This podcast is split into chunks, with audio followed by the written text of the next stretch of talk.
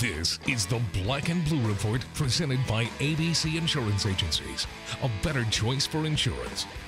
Now, from Studio B, or wherever the Saints or Pelicans might be, here's Sean Kelly. Hi again, everybody. Welcome into the Black and Blue Report, the podcast for Saints and Pelicans fans. And greetings today from Studio B at the Ochsner Sports Performance Center.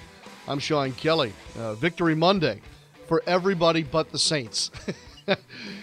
Yesterday, head coach Sean Payton said it won't be the usual Victory Monday schedule, but for all of us, why not? As the Saints won a thriller yesterday, as you know, in overtime over the Washington Redskins, 34 to 31. What a ball game that's straight now for the Saints and they are the first team in the Super Bowl era now to have an eight game winning streak following an 0 2 start. The eight game winning streak also matches the same win streak that saw the Saints end the 2011 season. Uh, just, I mean, an absolutely fantastic finish to the Sunday affair there at the Mercedes Benz Superdome. 18 unanswered points, turned the game around, just found a way. Drew Brees was, was perfect down the stretch. Mark Ingram, Alvin Kamara, outstanding. Big blocks from key guys like Josh Hill. Big catches from Coby Fleener yesterday. Had his best day of the season. And the Saints defense uh, really, really uh, bowed their back and did the job there late in regulation and, of course, in overtime, too. All in all, a pretty uh, fantastic uh, eighth win of the year, no doubt. And John DeShazier will be stopping by as he is accustomed to do on Monday to help us break that game down, talk about the uh, Saints situation moving forward, and that includes injuries and uh, maybe the the NFC picture as we sit here six weeks to go in the regular season. Amazing. Meanwhile, on the hardwood, the Pelicans will try and forget about Friday night's disaster at Denver. We got good news yesterday on Anthony Davis and that he is probable to play tonight after clearing his way through the concussion protocol. I'm sure AD's probably still sore, especially around that orbital bone around his, I think it's his right eye. Um, so it's probably tender, but it looks like he's going to go. That's great news because uh, this is a week full of uh, tough opponents starting tonight with the Oklahoma City Thunder. The Thunder come in here a game under 500, uh, but they're they've got plenty. they're going to be more than enough challenge tonight for the Pelicans, who will look to get back to a winning record after standing now at eight and eight. Brett Dawson from the Oklahoman will join us to give us his thoughts on the Thunder as we see them for the first time this year and also, he'll uh, help us uh, take a snapshot of the Western Conference here, some 15 to 16 games in, you know, depending on which team you look at. Obviously, the Pels have played 16, Thunder are sitting at 15. You know, everybody's around that mark right now here in the regular season. Still a long way to go, but I think probably what we'll see in the NBA and specifically in the West is is the next 10 for everybody will tell us a lot. For the Pelicans, the next 10 is really daunting. Um, I, I, I don't want to put a number on it. I'm not going to sit here and say uh, that there's a record I'd like to see. I just want to see better than what we saw Friday, and they can start to maybe do that here uh, on Monday night. So, full show for you. Two great guests. We'll uh, yield to them. Let's take our first break and get uh, as soon as possible to John DeShazier from NewOrleansSaints.com, and then we'll flip the page and talk some basketball. Stay with us.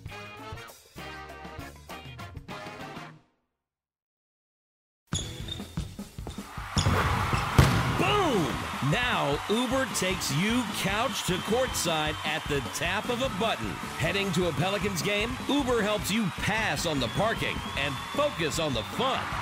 And if you're still an Uber rookie, you can get $20 off your first ride with code Pelicans18. Uber, a proud partner of your New Orleans Pelicans. What is big? Big is Jrue Holiday red hot from the perimeter and ice at the foul line. Big as DeMarcus Cousins, a 6'11 defensive flamethrower that vaporizes man on man coverage. Big as Anthony Davis, a laser guided missile of athleticism aimed at the rim. Come see the Pels battle Russell Westbrook, Carmelo Anthony, and Paul George of the Oklahoma City Thunder. Monday, November 20th. Visit Pelicans.com for tickets. New Orleans Pelicans. Do it big.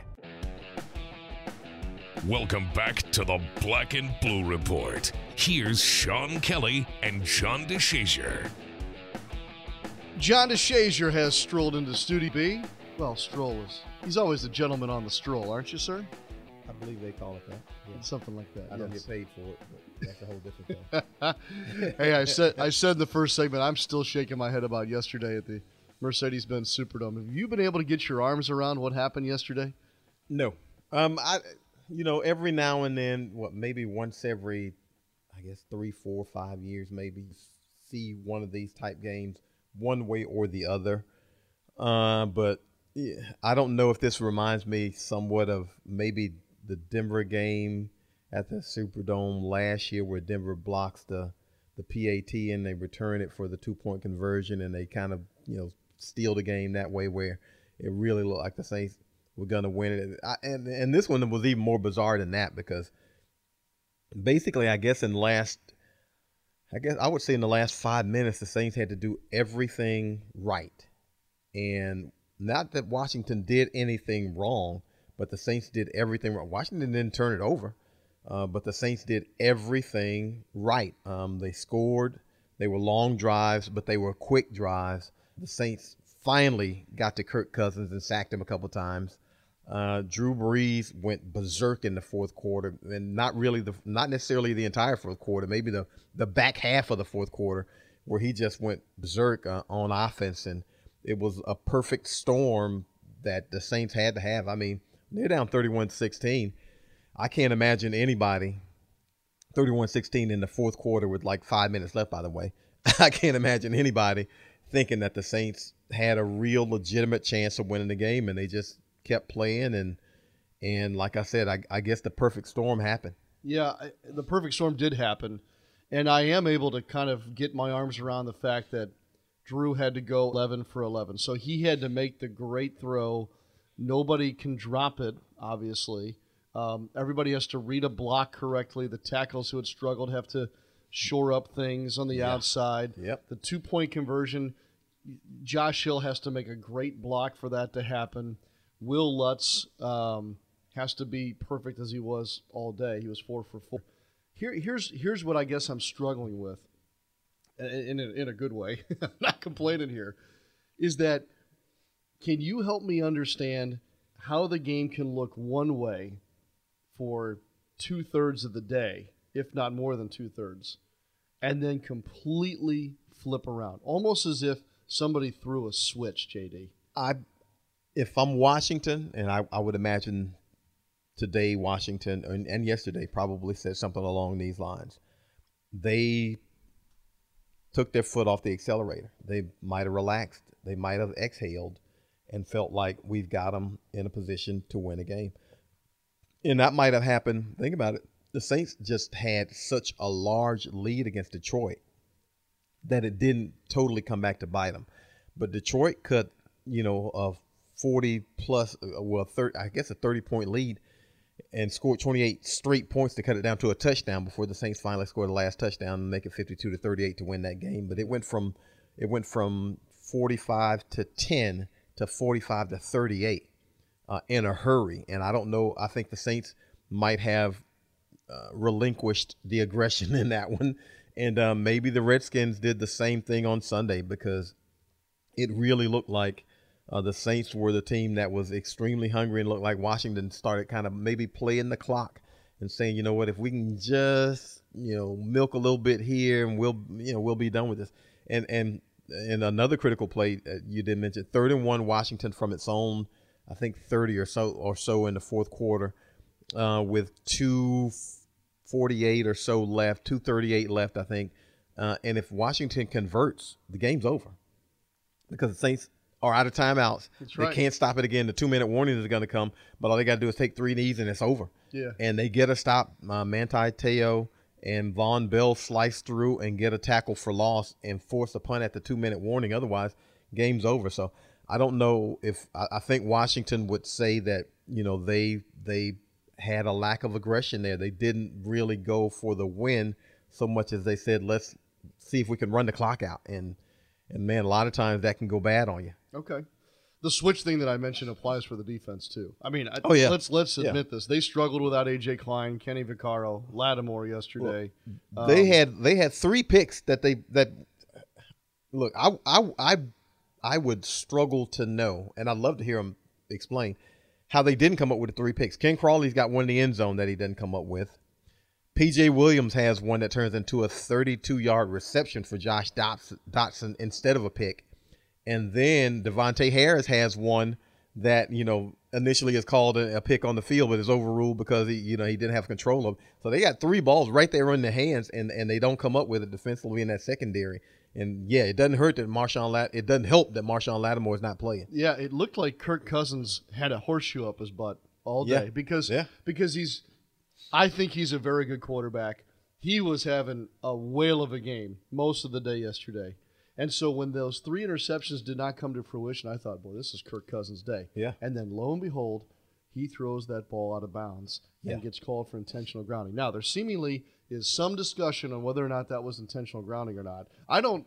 Well, What what nuance am I getting and not getting Well- here that says well, it- it's he- not? But he was in the tackle box. Yeah, and, and now his it out of his intent, I think, a receiver or somebody busted a route over there. Yeah. somebody didn't go over there that was supposed to, but by the letter of the law, that throw is an intentional grounding. Right. There is nobody close to that. No. Nowhere. And, and, and there it was. There was that one Kirk Cousins play that I was Yeah. hoping would happen, and it did. Yeah, takes him out of field goal range. It takes them out of field goal range, Yeah. and then they're forced to throw again, Yeah. and that allows Vonn Bell to come in Yep. uh, off the edge. They were out the house. So crazy stuff. I mean, really, it is. Um, this this win not only is it dramatic and exciting and, and kind of you pulled it out of your you know what. John, I, I felt like the Saints had to have yesterday just based on what they're facing in the next couple of weeks here. Well, the good thing about having one seven in a row was even if they hit hit this next patch and say it's a rough skid, they had banked a little something to where they could withstand it. So you know it, the the sky wouldn't have fallen completely, but you know the more you can store in the bank, obviously, the better. Um, but look, I, I was at a point yesterday where I was saying, well, there's nothing wrong with a seven game winning streak. That's pretty nice. Yeah, it was really nice. because because I, you know it was at a point and the way the Saints were playing and the way Washington was playing, I just didn't feel like they were going to be able to pull it out. And lo and behold, look, I I love to be wrong in these kind of situations. And you know, to the people who left the Superdome early yesterday, look, I'm not going to wag my finger at you as Daniel just did. I'm not going to kick you uh, while you're down because you look, uh, you know. Now, if I pay, I'm going to stay to the end. I, I don't, you know, I'm just not. I'm just that way. But I can understand the sentiment of some people saying, you know, well, seven in a row was pretty nice and that was cool, and you know, hey, we had a nice ride, and we'll come back and go get them Tiger next week. Yeah. but uh, but when if you leave early, that's that's the risk you run. I think we're into a stretch now after eight straight eight and two record. I, we're we're getting back to what this city was like. mm, dare I say, seven years ago. There won't be any. There'll be a lot of coming early and leaving late, and Yeah. and every day of the week is going to be. It's not going to be black and gold Friday. It's going to be black and gold Monday, Tuesday, Wednesday, Thursday. Well, all the way think through. about it. It ratchets up now because even from seven years ago, uh, the exposure is just different now. I mean, so now you got the Saints all over the place. I mean, now you're talking about all these social media platforms, as well as uh, just gaining some national attention. They're still kind of flying under the radar a little bit, and we have the Philadelphia Eagles to thank for that. Uh, because as long as Philly keeps winning, their winning streak remains longer than the Saints, and the Saints get to kind of operate in the shadows a little bit. Not as much as you know the last the previous three four weeks, but a little bit. They still get to say you know people are still saying, yeah, "Hey, Philly's the team to beat," and the Saints get a chance to keep on walking around saying, "You know, we're being disrespected. You know, we're being slept Uh, on." you know- yeah, you do. Yeah, you do. As long as somebody else's name is being mentioned more prominently, you still get that chance to, you know, have whatever chips you can use, you use them. Yeah. And so that's a chip that they'll get to use in that locker room. Uh, but yeah, I, I would say that I would say that you know this is probably going to be a little bit hotter than uh, than those seven years ago, just because of you know the amount of exposure now that and the amount of platforms that this team can be can be sh- showcased on. That's true. More on Philly in a moment. Two other notes about yesterday, real quick, if you don't mind. Um, I hate picking a player of the game because it's such a. There's so many people involved in a football game, but if I had to pick one, it's Mark Ingram. And and John, we raved about Mark's season last year. He's ahead He's of that. He's blowing the doors off of that now. Yeah, he's ahead of that pace. I mean, he. I don't know if. Let me knock wood here three times. Um, but Mark responds to adversity as well or better as, as any Saint I've seen in maybe ever. I don't know. I mean, he, you know, last year he, he had a back-to-back games where he fumbled and lost the fumbles, and then he roars back. Um, this year he fumbles twice against Chicago in that fourth quarter, and he has been a guy on a mission with vengeance since then. So yeah, if you pick him as your, as your player of the game, you, you can't go wrong because I mean he is he is fierce. I mean the Saints ran three plays in overtime. Two of them were Mark Ingram runs for 51 yards, Mm-hmm. and then all you got to do is trot out Will Lutz to kick the field goal. And let me let me let me say this. I heard a couple of people saying, you know, a couple of media members. You would think media folks would be smarter than this, but Stop. yeah, you would. But but saying, you know, why are they kicking it on first down? If I was them, I'd run it three downs and then I'd kick it on fourth down. Well, you kick it on fourth first down because you have four downs, and if you have a bad snap, you're able to just fall on and smother it and then maybe kick it on second down. Or if you have a bad snap on first down, you can recover it 30 yards behind the line of scrimmage. You got two plays to maybe get 10 yards so you can kick it again on fourth down. That's why you kick it on first down. So I'll just leave that there. Idiots. Uh, yeah. Will Lutz, by the way, winked at Morstead on his way to go kick the ball. Yeah, well, you He know when you cool kick, and calm. yeah, when you're kicking the one that's shorter than the PAT, I guess you can. Doesn't matter. It's still the game's on the line. yeah, it is. It is. I mean, and it, it was great to see him because you know yesterday, you know, Will Lutz came into the game 18 to 22, and I think I looked at I don't know if it was you that I said I said, man, it, it feels like he missed a few more kicks than that.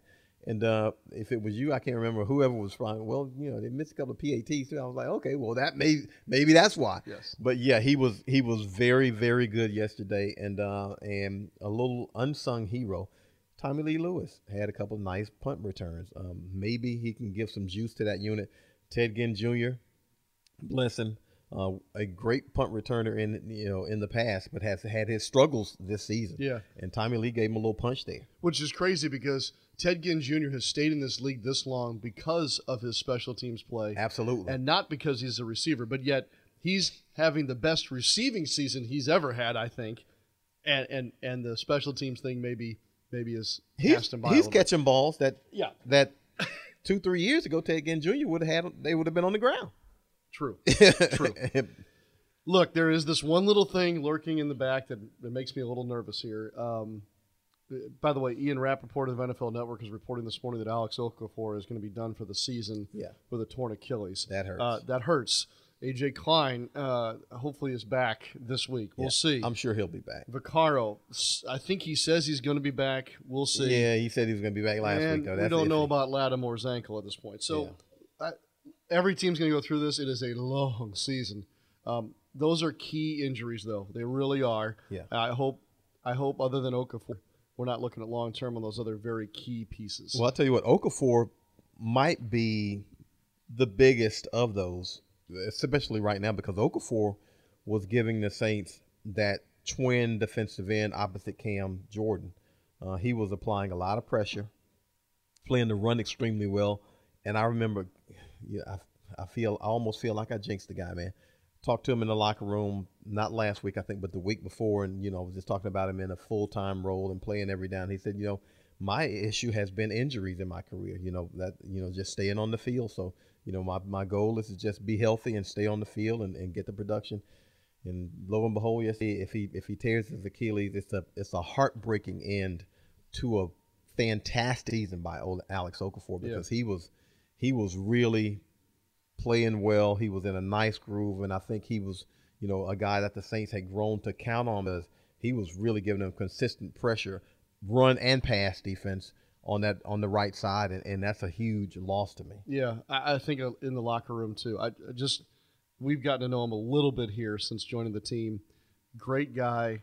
I think that he's inje- he's he's as much as of an injection into this culture that is really special as anyone else right now. And so Yeah. it He- stings a little bit. Turns This- this- this I mean, you know, this free agent class, you know, with Manti Te'o, AJ Klein, Alex Okafor, uh, Larry Warford, Ted those, Ginn. yeah, Ted Ginn Jr. th- those guys headlining the class. I Yeah. mean, really has turned out to be fantastic in terms of production and and and salary value.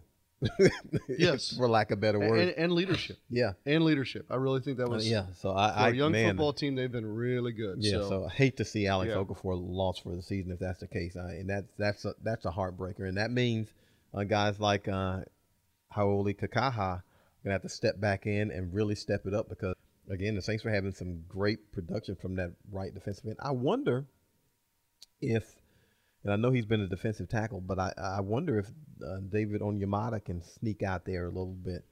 And this might be, you know, now the Saints might have to reintroduce. Um, I don't. Where's Darryl Tapp nowadays? well, but Trey, Trey Hendrickson's also Yeah, well, Trey Yeah, Hendrickson, yeah, I- but Trey Hendrickson is kind of an energy guy who's, you know, a, a snap count guy, and I- and Alex Okafor was an every down you can count on guy. So grinder. Yeah, yeah. So hopefully they can can piecemeal it over there because you don't want it to be a situation where you can't get that production over there, and now again, uh, all the protection can go to Cam Jordan's side, and he's going to have difficulty. And you know, the thing about Cam is you can flip flop him. You can put him on the left end, you can put him on the right, Right. end. You can line him up some at defensive tackle, and, and he can still get it done. But you know, you'd like to have that consistent guy over on that other side that you know you can count on. Yeah, absolutely.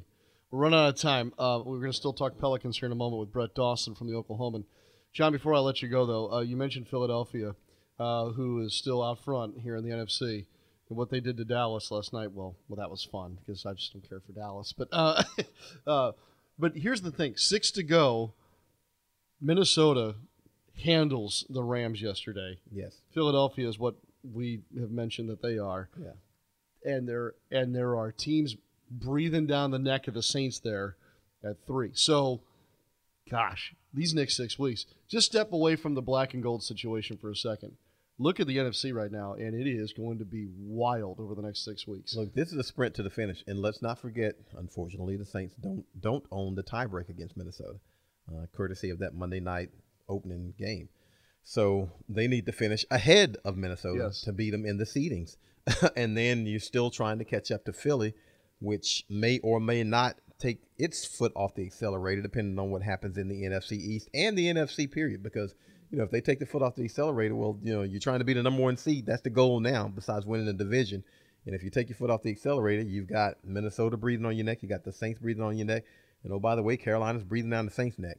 And if Atlanta happens to beat Seattle, then they're still kind of in there, you know. And the some- Rams are in the yeah, thick and the. Yeah, Rams are in right. the thick of it. So I mean, you know, you got teams that nobody can afford to say, well, you know, we'll we'll nobody can afford to look down the line. Everybody's got to be week to week and day to day right now, and it- it's going to be fun. No, it really is. I think Philly might have the easier schedule Probably, and, Yeah, and, you know, and, and you know, Philly on paper. Yeah, you get all on that, paper, right. but, but man, Philly is. If you can defend the way Philly is defending, and we saw that during the Saints, you know, the first seven games of this eight-game winning streak. If you can defend that way, you can beat anybody, and you can beat them anywhere. So Philly's going to be tough, and you know, it's not the most pleasant place to play in January. Uh, uh, hmm. But hey, all you got to you, up. you know, you win and you take your chances, baby. You got to get, as Bill Parcells would say, you got to get in the turn the tournament. The tournament. Right, yeah. um, I'll just take win next week in Los Angeles. One at a time, as Sean Payton would say. What did he say yesterday? I know we play Los Angeles next week. After that, I don't know. Yeah, and most, you know, and the Okay. you know, and I, you know, of course, yeah, right, like the schedule isn't on the wall somewhere, but, but you know what, uh, but you know that's the right thing to say publicly, and you hope that the Saints players are saying, you know what, uh, stop this, you know, it's it's human nature, you're gonna do it, but scoreboard watching and and standings watching does you no good right now. All it does is escalate your anxiety. All you can do is what you can do against the uh, against the team you're playing, and that's all you can do. That's the only thing you can, can you can try to control. And then at the end of 16 games, you just see where you, where it stacks up, and you, and then you play where you play. Coach John Shazier with us. There you go, morning. baby. King of cliche. That's right. By the way, I love the fact that Robert Meacham was there yesterday. If we can line up some other, uh, I don't know how many more miracle guys we got left, man. I mean, you know, I think we burned up, we burned Vilma, we burned him. You know, we used him. We got Meach, got Devery. You know, how many? I, you know, Tracy Porter, we get Tracy back in. Yeah, I, yeah. I guess we could bring Tracy. I, don't- has Tracy been here yet? Yeah, uh, Daniel just says Garrett Hartley. Hartley. Yeah, uh, you know, yeah, Garrett could come around. No, we can bring them all back around. I have no yeah, problem. I with mean, that. yeah, I guess we it can. just was. yeah, it we was can the recycle the Meacham guy. Yeah, versus the Redskins Yeah. thing. It was the yeah, it was lined up. Yeah, you know? and it. I mean, you know, Meach won that other miracle game. Well, sent it to overtime. Same thing, and, and Right. here he he's on hand for another kind of miracle game. So, you know, we might have to just recycle those guys. All right, big week. Obviously, uh, don't forget that that game's been flexed to the late afternoon slot on Yes. Sunday. We'll, we'll we'll be reminding you all week, as if you don't already know. Those Saints fans out there, they know more than we do anyway. Just ask. Um, happy Thanksgiving. Thank you. You too. Thank you. Well, you know what? I'm gonna see you tonight. Pelicans and Thunder. Well, speaking of the Pelicans and Thunder, we'll take a quick break and we'll turn our attention to hoops. Brett Dawson joins us in just a moment.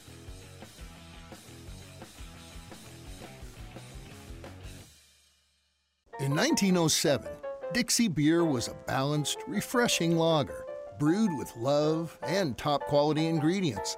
It would grow to become something that connected us the neighborhood beer of every New Orleans neighborhood. And now, Dixie is back to that 1907 recipe original and reinvented, just like its hometown. Visit DixieBeer.com to learn more and always drink Dixie responsibly. Dixie Brewing Company, New Orleans, Louisiana. Orleans Pelicans have the perfect way for you to do it big with your buds by scoring the Guys Night Out six pack. Packages are available for select home games throughout the season and include two tickets and four beers, all for as low as $50. So do it big with the next Guys Night Out six pack on Wednesday, November 29th against the Minnesota Timberwolves. Visit Pelicans.com to plan your next Guys Night Out today.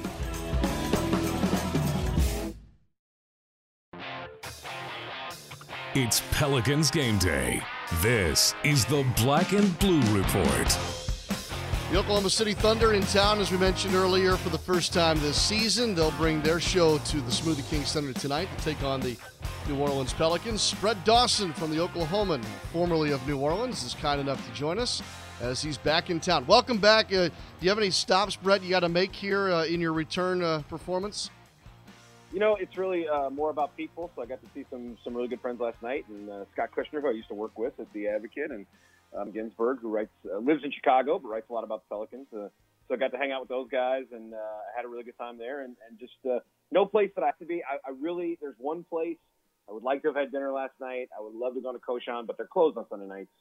So out of luck there, but uh, maybe next time. Good plug there. Nice job, and uh, I'm sure there'll be a table waiting for you in time. That's that's good. Uh, Oklahoma City, yeah, Oklahoma City rolls in here under 500, which I'm not just not used to here in the last few years. Yeah, it's uh, it's been a bit of a weird year. Um, I think we all knew there would be some adjustment because you've got uh, three guys: Russell Westbrook, Paul George, and Carmelo Anthony, who are accustomed to kind of being really high usage guys, um, uh, guys who have the ball quite a lot, um, guys who shoot a lot, guys who make plays down the stretch for their team. Uh, and so those those three guys are adjusting to playing together. And, and Westbrook has played with a guy of that caliber before, obviously, and Kevin Durant, but not with two. Of, and he's he's coming off a year where he really was kind of a one man show, so he's adjusting to a different style there. Uh, Carmelo is being asked to give up a lot of his game, and that's still an adjustment. Um, and Paul George sometimes is, is the guy who's getting frozen out a little bit, uh, and who, as the Thunder has shown in some games, when he gets uh, really involved offensively, uh, is, is such a, a great piece for them and needs to stay involved in that way. But they've kind of struggled. It's been a little up and down, getting all three guys meshed and, and working together. Brett, give me an example, if you can, uh, of a of a situation or a game that kind of sums up what's not currently clicking for this team. Well, I mean, I think you, you look at um, the San Antonio game the, is the most recent game they played, and it's a great example. Uh, they got up by 23 points in the first half. They were playing spectacularly well. The ball moved. It didn't stick. Um, they got really good shots. Their defense was locked in. And then San Antonio made a run the way a team will. A team's always going to make a run, especially a team as good as San Antonio in its uh, home building.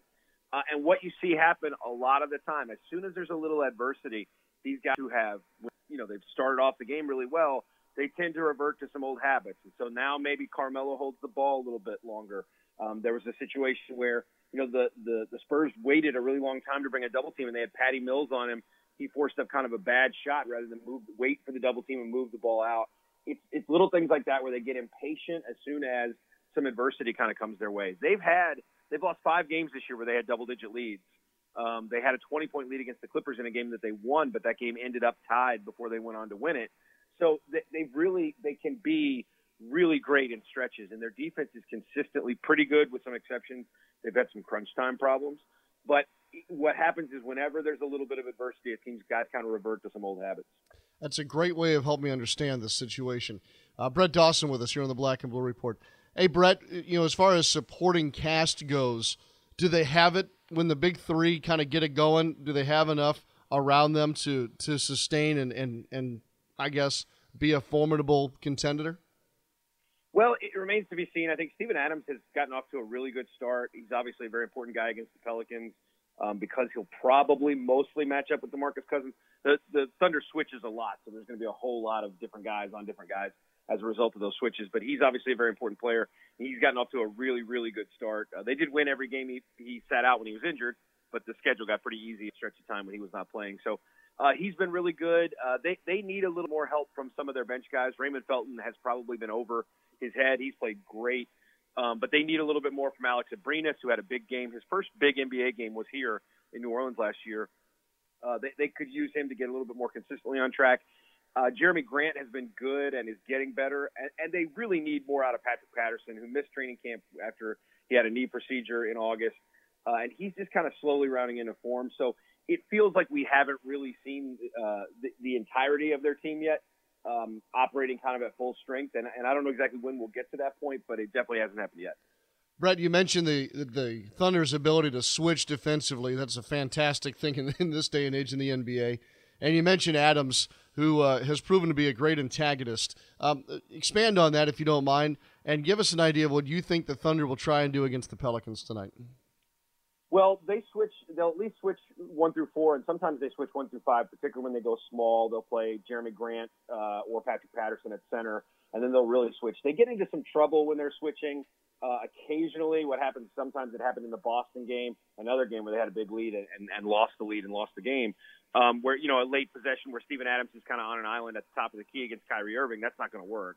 Uh, no matter how good you are at switching, you can't have him kind of uh, stuck out there and and uh, and and you know without any help there to sort of let him steer a guy to another defender. So that's happened a couple of times. They have some breakdowns. It's going to be really interesting because they start with you know they'll start as they did in the preseason um, with Carmelo Anthony on Anthony Davis, and that's not a great matchup for them, obviously, uh, because of the way they switch. Uh, they, will move guys around. I think you'll see some Paul George on Anthony Davis. That's a matchup he's had in the past when he was in Indiana uh, that he, he he's comfortable uh, defending against.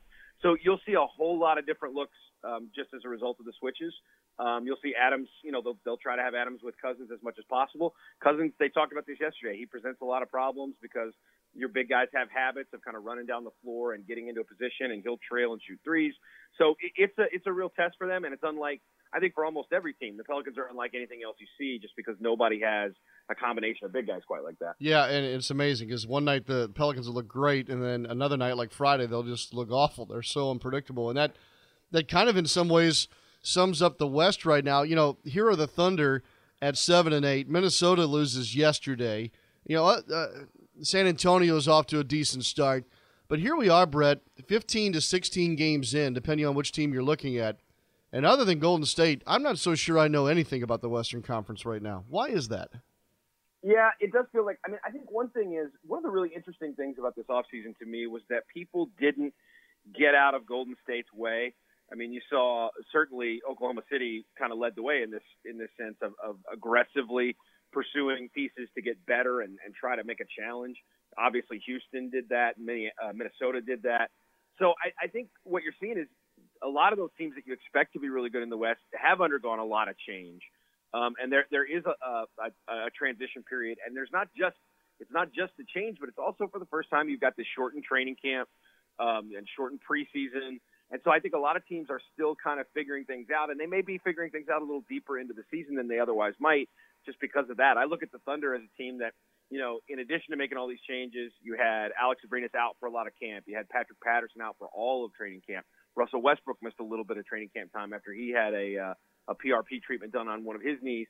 So, you know, that, that's a team that really the, the beginning of the season sort of played out like preseason and then you're in your kind of regular season, your normal ups and downs. And I think that's happening a lot of places. The Pelicans too have changed a lot. Their first, you know, training camp with Cousins and Davis together.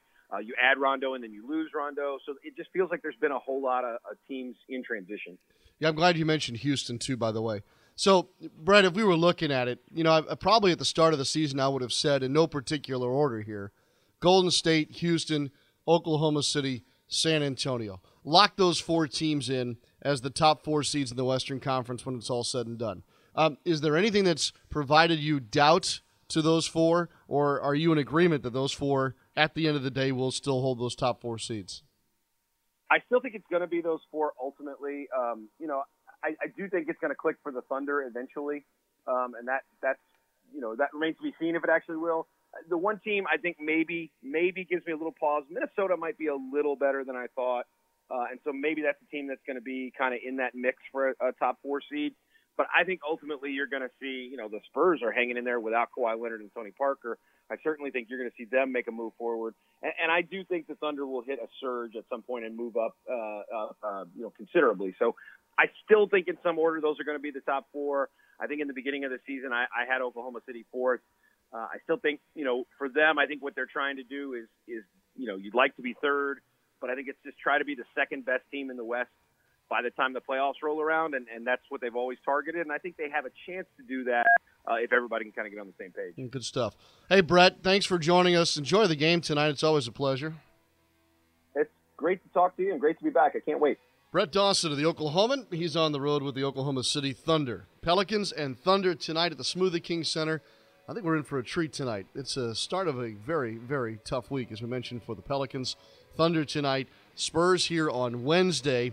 Uh, two teams, I think, and, and, with kids off school for the most part, this these are these are good ones here. Find a way, uh, find a way, and then uh, the road trip of the week. We'll talk more about that on Wednesday. All right, that'll do it for us on this edition of the Black and Blue Report. A fun one, huh? We we got to not only preview a, a pretty cool basketball game tonight, but certainly still trying to get our arms around yesterday's win for the New Orleans Saints. Thanks to John DeShazier for stopping by and helping us do that. Uh, fun times right now for the black and gold, and uh, we'll turn our attention toward the visit to Los Angeles uh, when we resume this podcast on Wednesday. Hope your holiday week is off to a good start. Thank you again for being a part of our Monday, and uh, we'll look for you on Wednesday. Again, Wednesday, no appointment radio. Sometime around midday will be our Wednesday edition of the Black and Blue Report. Should be a good one. It'll also be a Wesley Wednesday. That'll do it. I'm Sean Kelly for Daniel Salerson. So long for just a while.